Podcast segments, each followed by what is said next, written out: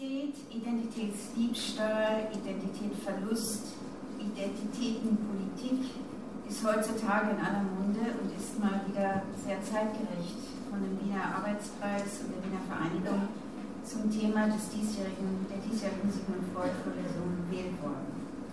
Ähnlich wie das Fremde letztes Jahr spielen alte und neue Identitäten eine enorme Rolle in der heutigen Politik, die weiterhin in vielen Ländern von einer rechtsextremistischen Bewegung geprägt ist, die nach einem starken Idol sucht, welches eine nationalistische Identität verkörpert.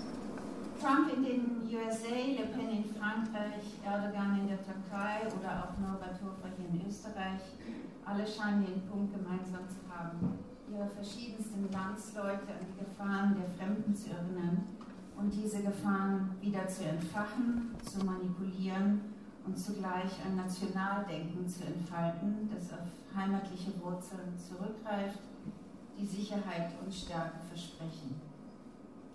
Was hat es mit der Identität auf sich und welches Licht kann die Psychoanalyse überhaupt auf die Identität und die Politik, die damit betrieben wird, werfen? Was ist eigentlich identitätsstiftend und was ist identitätsbefremdend? Wie kommt es zu seinem starken politischen Wunsch? Das haben wir gestern Abend hier auch schon in einer anderen sehr interessanten Runde diskutiert mit, mit Franz Mayer und äh, August Ruß und Herrn Stadtreiter und äh, Herrn Röller. Äh, wie kommt es zu seinem starken politischen Rutsch nach rechts im heutigen politischen Weltgeschehen, nachdem noch vor kurzer Zeit von so einer Hülle und Fülle von Identifikationsmöglichkeiten die Rede war? War der Multikulti bis vor ein paar Jahren noch das Vorbild einer liberalen Gesellschaft, ist er heutzutage zum Feindbild unter den rechtsextremen Identitären geworden, die, wie Martin Sellner, einer der Führer der Identitären, behaupten, während es noch schick ist, im Bürgerviertel beim Perser-Essen zu gehen, ist der Multikulti in den ärmeren Vierteln unerträglich geworden sind es hauptsächlich, wie auch das Zitat von Sellner andeutet, Bildungsunterschiede oder wie Oliver Radkolb vor kurzem im Standard schrieb, ich zitiere, die Globalisierung, das Ende des Kalten Krieges, die digitale Revolution und die Gesellschaft in ihren Grundfesten der Nachkriegsentwicklungen erschüttert hat, die zu einem Verlangen nach einem starken Mann an der Spitze führen. Oder können auch intra- und intersaltige psychische Prozesse uns Hinweise geben oder erklären, wie es zu so einer starken, ich meine erschreckenden politischen Wende gekommen ist. Was macht Menschen immer wieder anfällig, auf eine rechtspopulistische Rhetorik einzufallen und dabei sich für politische Führer einzusetzen, die oft gar nicht ihre wirklichen ökonomischen Interessen vertreten, siehe Trump, oder ihre zivilen Freiheiten ganz offensichtlich einschränken. Also, wie werden Identitäten gebildet? Wie Sie wahrscheinlich wissen, verwendete Freud den Begriff der Identität sehr spärlich. Manche Autoren weisen darauf hin, dass er eigentlich nur ein einziges Mal das Wort Identität verwendet hat, und zwar in seiner Ansprache an den Leibniz äh, in 1926, in dem er von seiner, ich zitiere, inneren Identität als Jude sprach. Allerdings verwendet Freud den Begriff auch in der Traumdeutung, wenn er über die bildliche Darstellungsfähigkeit im Traum spricht. Ich zitiere Freud hier.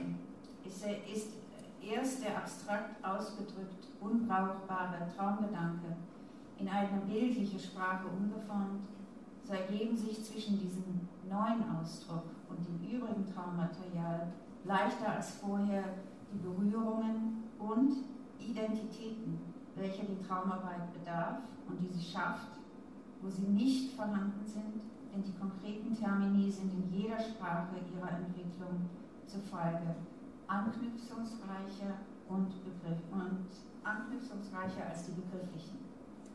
Man kann sich vorstellen, dass ein gutes Stück der Zwischenarbeit bei der Traumbildung, welche die gesonderten Traumgedanken auf möglichst knappen und einheitlichen Ausdruck im Traume zu reduzieren sucht, auf solche Weise durch passende sprachliche Umformung der einzelnen Gedanken vor sich geht.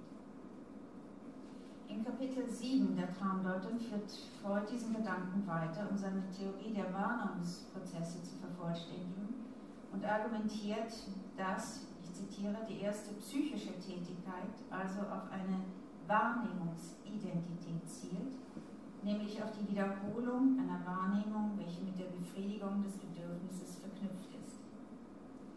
Wir können hier sehen, wie wichtig dieser Identitätsbezug für Freud war, denn seine Theorie über die Urteilsfunktion spannt sich von seinem Entwurf 1895 über die Traumbeutel 1900, Totem in Tabu 1911 bis zu seinem äh, kurzen Text über die Verneinung 1928 hinweg, der wiederum so einflussreich für Winnicotts Aufsatz war, The Use of an Object in 1960.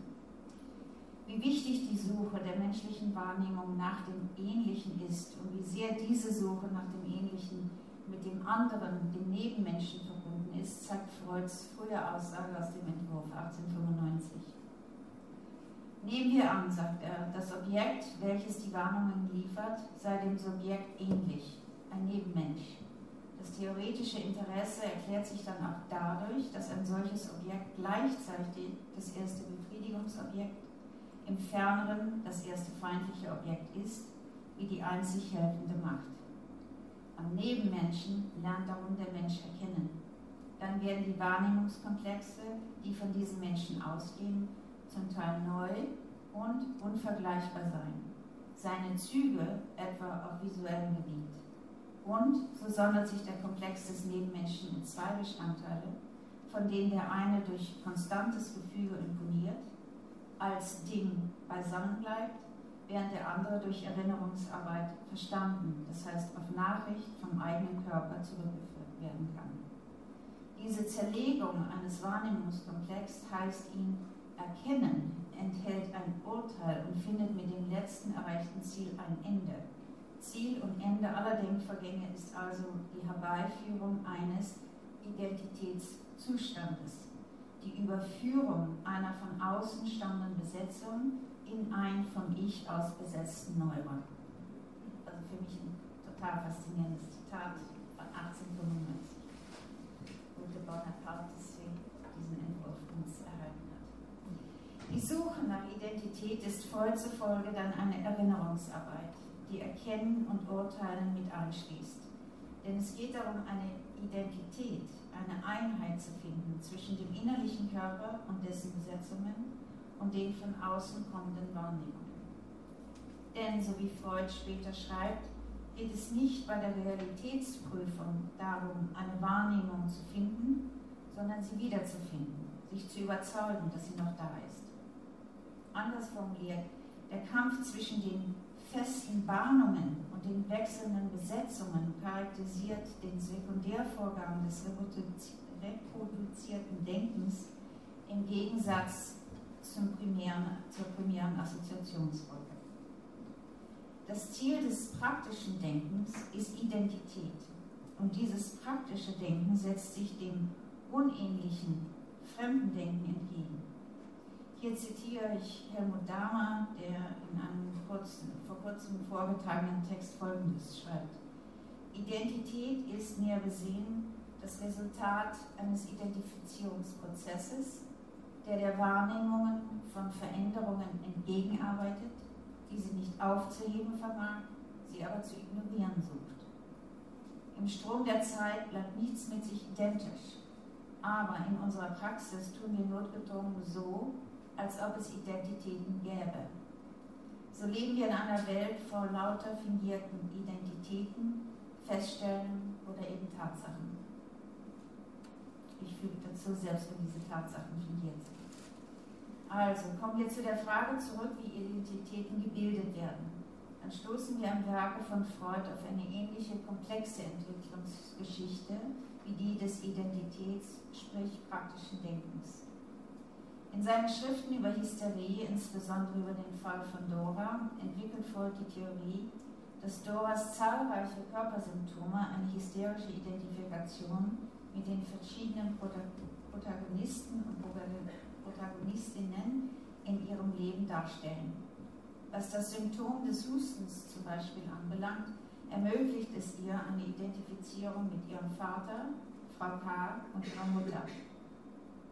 Freud schreibt, wenn die ihrem Husten zugrunde liegende Fantasie einer sexuellen Situation richtig erraten ist, so trat sie in derselben Stelle an die Stelle der K. Sie identifizierte sich also mit beiden, jetzt und früher vom Vater geliebten Frauen. Diese Art der hysterischen Identifikation erlaubt es dem Subjekt also an mehreren Orten imaginär zugleich auf sich aufhalten zu können und jene gleichzeitig zu erleben.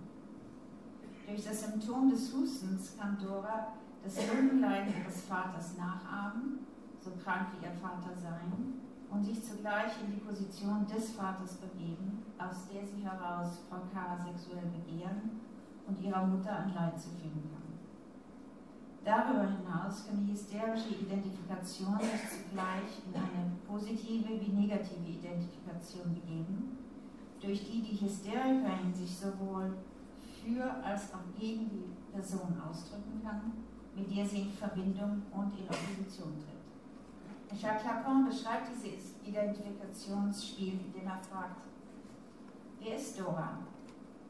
Freud begeht den Fehler, sich zu fragen, was Dora begehrt anstatt sich zu fragen, wer in Dora begehrt.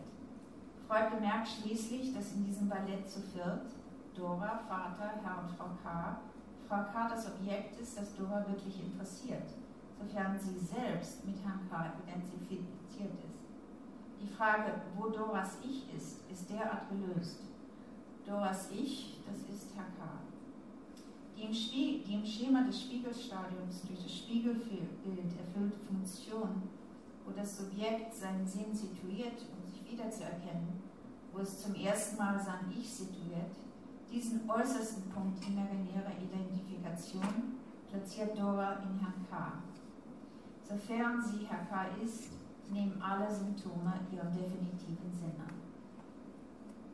Also ist hier nicht nur Anpassung, Ähnlichkeit und Imitation im, Stil, im Spiel, sondern auch die Möglichkeit, die Gegenströmungen unter dem Deckel der Ähnlichkeit zu verbergen. Wir sehen ein ähnliches Hin und Her, Gegenspiel im Falle der Agoraphobikerin, die sich, wie Sie wissen, unbewusst nach dem Wunsch, eine Prostituierte zu sein, identifiziert, gegen die sie sich aber schützt, indem sie ein phobisches Symptom entwickelt, welches ihr den unbewussten Wunsch ermöglicht, eine Prostituierte zu sein, ohne dabei auf die Straße gehen zu müssen. Lacans Spiegelstadium, welches er selber im Zusammenhang mit dem Fall von Dora erwähnt, verbildlicht noch einmal dieses Hin- und Herspielen, dieses Seesaw-Spiel, in dem das Subjekt sich eine Art Einheit und Selbstidentität verleiht, die aber aus der Identität mit dem anderen besteht, von dem es erst angezogen und fasziniert ist und das es sich zu eigen macht. Lacan argumentiert, dass dieses Spiegelbild ein vollständigeres Bild dem Kind vermittelt, als es selber in seinem eigenen Körper erlebt. Anstatt seinen Körper in Stücken wahrzunehmen, verliebt sich das Kind in sein Eben oder Vorbild, das ihm mehr Fähigkeiten verspricht, als es motorisch in dem frühen Alter leisten kann. Das Kind identifiziert sich voreilig mit seinem Spiegelbild, um sich vor der Angst in Stücke zu zerfallen und vor der Verwirrung und Hilflosigkeit zu schützen. Lacan definiert das Spiegelstadium als einen Prozess der Identifikation, bei dem durch die Annahme eines Vorbildes eine Transformation herbeigeführt wird. Das Idealbild, mit dem sich das Kind identifiziert, entspricht dem Ideal-Ich von Freud, aber was Lacan so klar in seiner Theorie darlegt, ist die Tatsache, dass dieses Ideal-Ich auf einer rein fiktiven Linie sich beruht die, wie er sagt, nur asymptotisch das Werden des Subjekts erreichen wird. Die Bejubelung dieses Bildes bei dem Kleinkind dient nicht als Beweis seiner Identität, sondern ist die Konstitution seiner Identität, die, eine bildliche, die einer bildlichen Täuschung zugrunde liegt. Ich bin nicht ich, sondern ich ist ein anderer, fasst das Spiegelstadium am deutlichsten zusammen. Durch den Blick des anderen bekommt das Kind seine Identität vermittelt, die aber eben meist ein täuschendes Bild darstellt, woraus eine innere Entfremdung entsteht. Durch den Blick des anderen wird das Objekt zum Objekt, es liefert sich selbst dem anderen aus und bildet sein Ich für und durch den Blick und die Sprache des anderen. Das Bild des Ichs, des Moi, stellt sich eigentlich zwischen den anderen und das Ich, woraus sich Rivalitäts- und Konkurrenzhaltungen, aber auch Verführungen und Sehnsüchte ergeben. Hier ist also ein Fall von Mistaken Identity. Um diesen Prozess, und hier ist mein zweites Papier, mein zweiter Text, äh, mehr zu veranschaulichen, wage ich es als Analytikerin zu sagen, dass die hier gezeigten Bilder, die ich Ihnen jetzt zeigen werde, von Yasumasa Morimura und Cindy Sherman Bände sprechen und mehr als tausend Worte diesen imaginären Identifikationsprozess illustrieren, wo beide zu den Figuren werden, die sie faszinieren und in die sie mit großer Flexibilität und Hingabe kurzweilig hineinstürzen. Ich finde es interessant nach dem Vortrag, den wir vorhin hatten. Das ist der Künstler Yasumasa Morimura. Äh, ich glaube, er ist 1954 geboren. Und er hat sich äh, zur Aufgabe gemacht, sein Werk ist unwahrscheinlich groß, Meer der Figur zu schlüpfen. Also hier ist er, äh, wie Sie sehen können, Ingrid Bergmann. Hier ist er Marilyn Monroe. Eine Operation notwendig. Hier ist er äh, von Manet de la Bergère, der, der Barmaid. Ich wollte nur darauf hinweisen, wo die Blumen da stehen. Und äh, er, ist sowohl, äh, er ist sowohl das Barmädchen als auch, äh, er zeigt in diesem Bild viel äh, klarer den äh, Mann, der bei Manet im Original eigentlich nur so zur Hälfte gezeigt wird. alle drei Figuren in diesem Bild. Hier ist er Olympia. Auch sowohl wieder Olympia und das Mädchen, das die Blumen bringt. Ich glaube nicht, dass er die. Aber es gelingt ihm auch. Ähm, hier ist er äh, Che Guevara, The Great Dictator, Mao. Und hier ist er Cindy Sherman. Jetzt passen wir auf. Hier ist Cindy Sherman. Hier ist Cindy Sherman, ist Cindy Sherman. Also Sie wissen bald nicht mehr, welche Identität welche ist. Cindy Sherman, äh, äh, also er hat sie äh, imitiert, er hat sich mit ihr identifiziert. Ich weiß nicht, ob äh, rückweilig sie es mit ihm gemacht haben, aber irgendwann, wenn der Arbeitskreis und die Vereinigung es nochmal erlauben wollen, wollte Beate und ich darüber noch was schreiben. Ähm, auf jeden Fall hat sie sich mehr so als äh, Projekt genommen, sich in, in Filmszenen einzusetzen äh, oder sich in die hineinzugeben. Und es sind meines Erachtens, ich kann Ihnen nicht genau sagen, welche Filme, aber äh, also ich glaube, ein Lieblingsprojekt ist äh, Hitchcock, wo sie zu den Figuren und Filmen, äh, Filme wird. Ähm, Stefan Lat, äh, Lascada. Hier ist auch ein tolles, äh, wo sie also in, den, in die Figur der Marilyn Monroe schlüpft äh, für diese ähm, Filmstills. Und hier äh, ist auch äh, eine meiner absoluten äh, Lieblingsszenen, äh, wo dieses Thema behandelt wird. Von dem Film gegen John Malkovich. Film, der Film dann weiter, dass alle möglichen, äh, also er schlüpft in seine eigene Rolle, aber es ist ein, ein wunderbarer Film für dieses Thema äh, nochmal anzuschauen, äh, weil äh, jeder kriegt 15 Minuten eine Gelegenheit, in John Malkovich hineinzubegeben und auch von seiner Position aus äh, mit verschiedenen Personen auch äh, eine sexuelle Beziehung einzugehen. Also ähm, äh, ich empfehle Ihnen nochmal zu sehen, sollten Sie ihn nicht kennen. Und es ist eben an dieses Hineinschlüpfen, würde ich sagen, dieses in sich in andere Identitäten äh, zu begeben oder andere Geschlechter zu begeben. Also, wir schweben diese anzusehen, so zwischen einem äh, Mittelstück zwischen Faszination, äh, Unheimlichkeit und Unglaublichkeit äh, und auch einer gewissen Art der Heimtückigkeit, äh, diese ähm, Transformationen zu sehen. Diese Fotografien verbildlichen auch unseren immer gehegten geheimen imaginären Wunsch, auch einmal für so einen kurzen Moment eine oder einer von denen da bewunderten Idolen zu sein, so wie es Dora in ihrem Unbewussten gelang, sich an die Stelle von Herrn K. zu begeben und von ihr aus alle möglichen Frau K. und ihre Mutter zu lieben oder zur gleichen Zeit auch zu verachten. Filme eben wie gegen John Malkovich, den ich gerade gezeigt habe, also eine Szene oder Tootsie oder Mrs. Doubtfire, es gibt viele, spiegeln dieses lustvolle Verlangen, in dem anderen temporär ein Heim zu finden und sich das Objekt des anderen zu seinem eigenen Objekt zu machen wieder.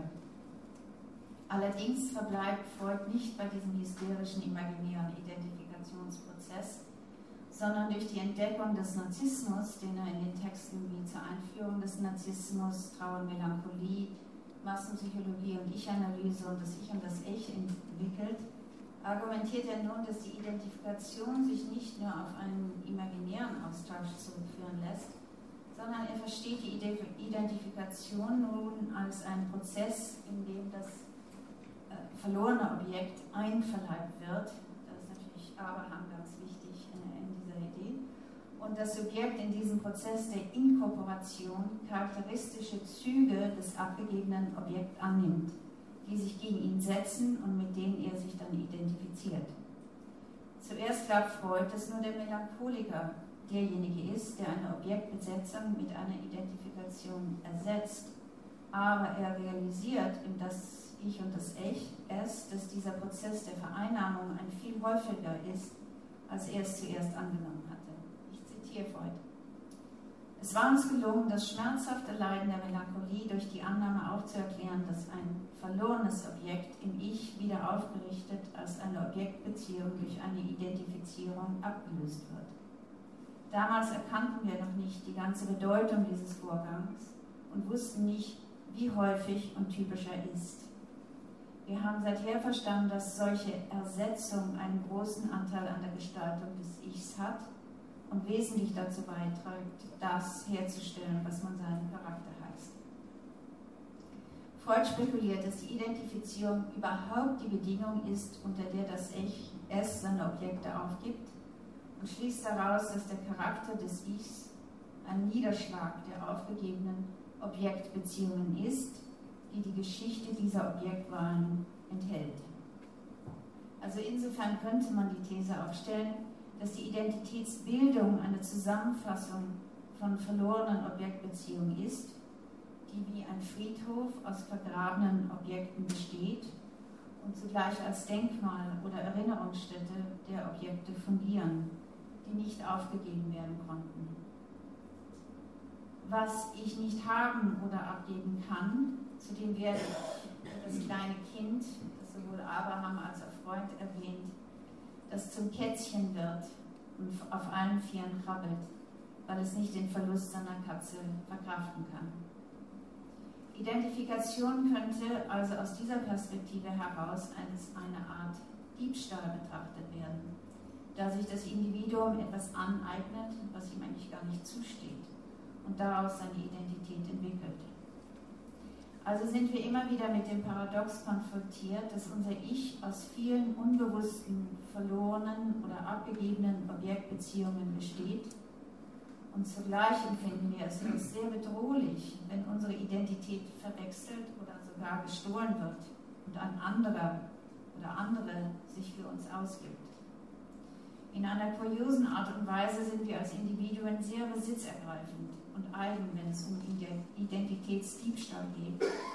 Und wir versuchen uns auf allen möglichen Ebenen gegen dieses Vergehen zu schützen, obwohl unser Ich durch, diesen kleinen, durch diese kleinen unbewussten Diebstähle konstruiert worden ist. Schauen wir uns noch kurz das Ich-Ideal, den Vorläufer des Über-Ichs an. August Rutz wird morgen mehr darüber äh, sprechen welches, wie Freud sagt, die bedeutsamste und erste Identifizierung des Individuums, die mit dem Vater der persönlichen Vorzeit verbirgt.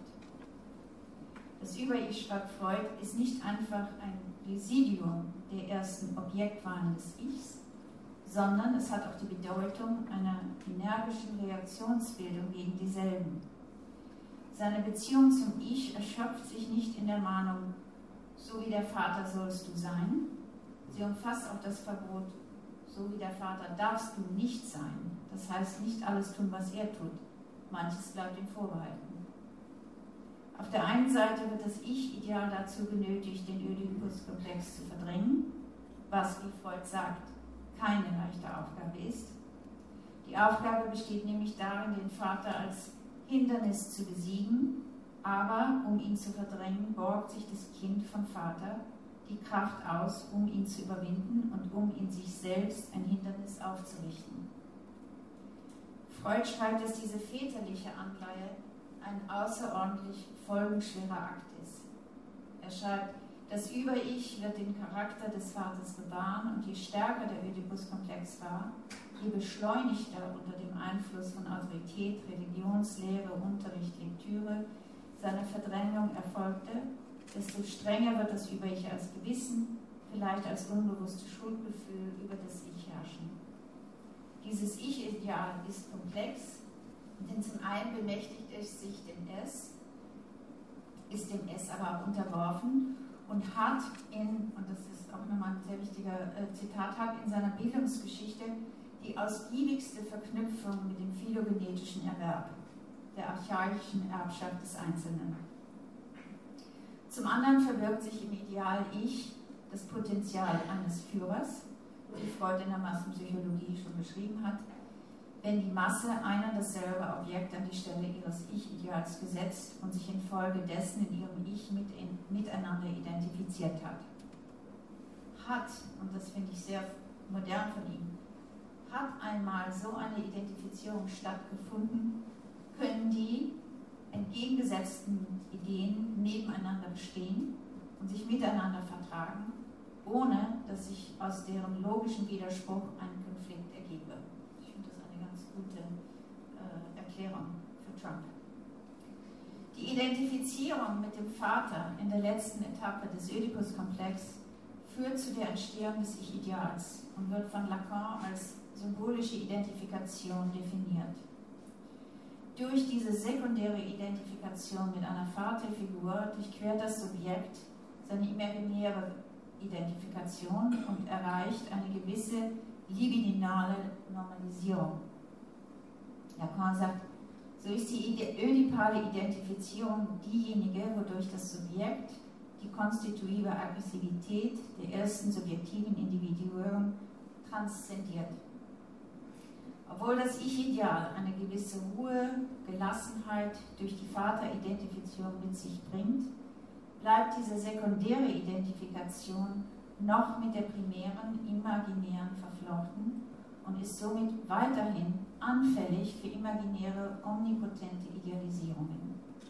Beide Identifikationen, imaginäre und symbolische, mit der Vaterfigur, verschiedene perverse Vaterfiguren, sind noch mit einem mächtigen Imago verhaftet. Nur die Identifikation mit dem einzigen Zug, die wie Freud schreibt in der Massenpsychologie, eine höchst beschränkte ist, da nur ein einziger Zug von der Objektperson entlehnt wird, ist eine symbolische, in der lakanischen Reinterpretation, da das Subjekt sich mit dem Signifikanten des anderen identifiziert. Also nicht mit dem Imago,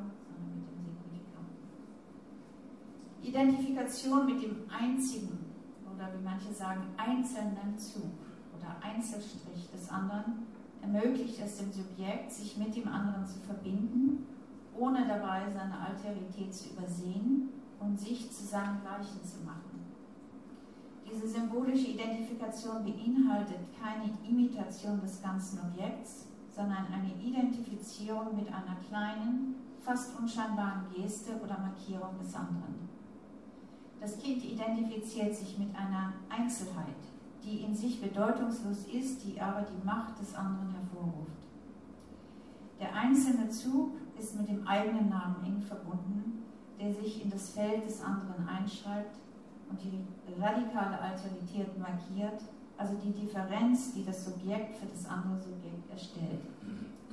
Für Lacan ist der einzige oder einzelne Zug die Entstehung des Subjekts in der Sprache selbst.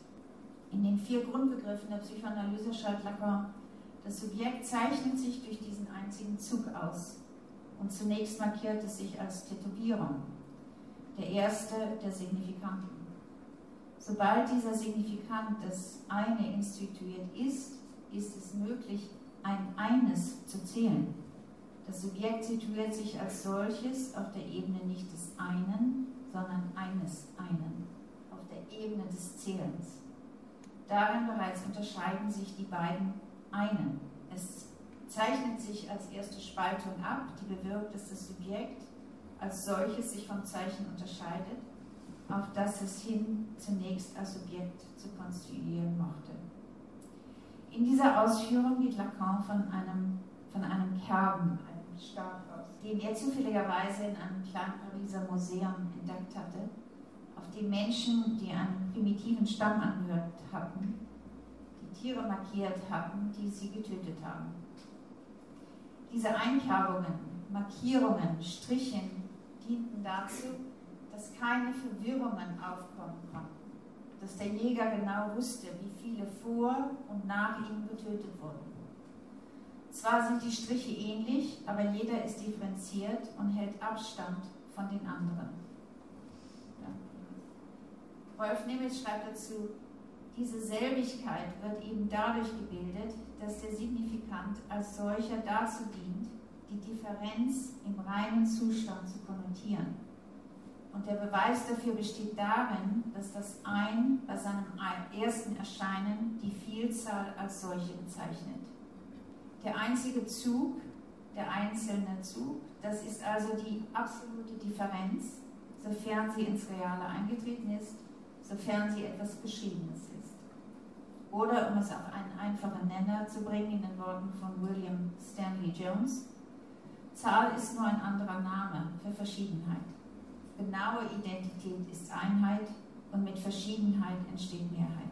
Für Lacan ist der einzelne Zug zugleich Identität und Differenz und Grundlage des Ich-Ideals.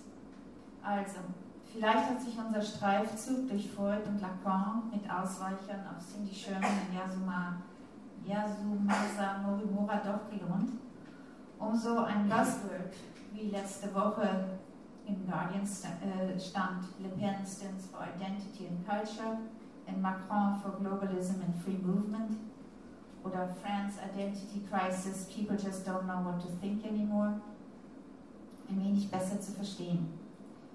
Ich möchte nämlich auf den Anfang noch einmal zurückkommen, denn ich glaube, dass Freud etwas ganz Essentielles in seinen frühen Schriften, äh, wie der Traumdeutung und den Entwurf erkannt hatte. Wenn er schreibt, dass die Traumarbeit Identität und Berührung braucht, wenn die nicht vorhanden sind und Zwischenarbeit leisten musst, um die herzustellen, dann sind wir an einem Punkt wieder angelangt, der darauf aufmerksam macht, wie dringlich oder drängend unser unbewusstes Identitäten Anknüpfungspunkte braucht, um Dinge auf einen einheitlichen, knappen Punkt zu bringen. Demagogen, Faschisten wissen diesen Punkt zu schätzen, indem sie komplizierte wirtschaftliche und politische Zusammenhänge auf einen Nenner bringen. Unverständlichkeiten versimplifizieren und die Differenzierbarkeit der Sprache unterwandern. Bei den österreichischen Identitären ist zum Beispiel nicht mehr die Rede von Rasse, sondern von ethnokulturellen Identitäten.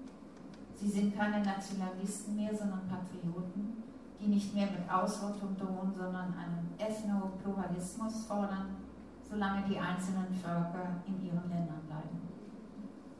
So faszinierend und lustvoll eine Bewegung in andere Identitäten sein mag, wie wir das bei jedem Schauspiel oder Verkörperung einer anderen Person auf der Bühne, der Leinwand oder in der Fotografie oder einfach Nachahmung einer anderen Person erleben können, so scheint auch immer wieder eine zu große Migration ins andere, zum anderen, zum Fremden mit Gefahren behaftet zu sein, die wieder eingezügelt werden müssen unter der machtvollen Illusion, dass eine Einheit durch Homogenisierung des eigenen und Aussperren des Fremden wiederhergestellt werden kann.